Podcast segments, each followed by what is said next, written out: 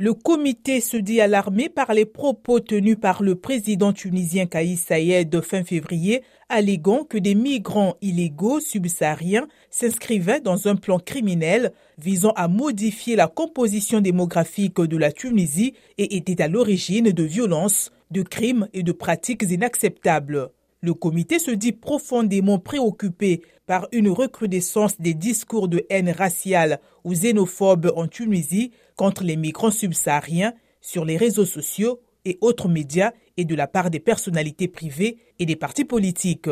Le comité est gravement préoccupé par des actes de violence, les agressions physiques des migrants, les expulsions de leur domicile et de nombreuses arrestations arbitraires menées par les forces de l'ordre. Le comité demande l'arrêt immédiat des détentions collectives, de libérer ceux qui sont détenus arbitrairement et permettre à ceux qui choisissent de demander l'asile de le faire.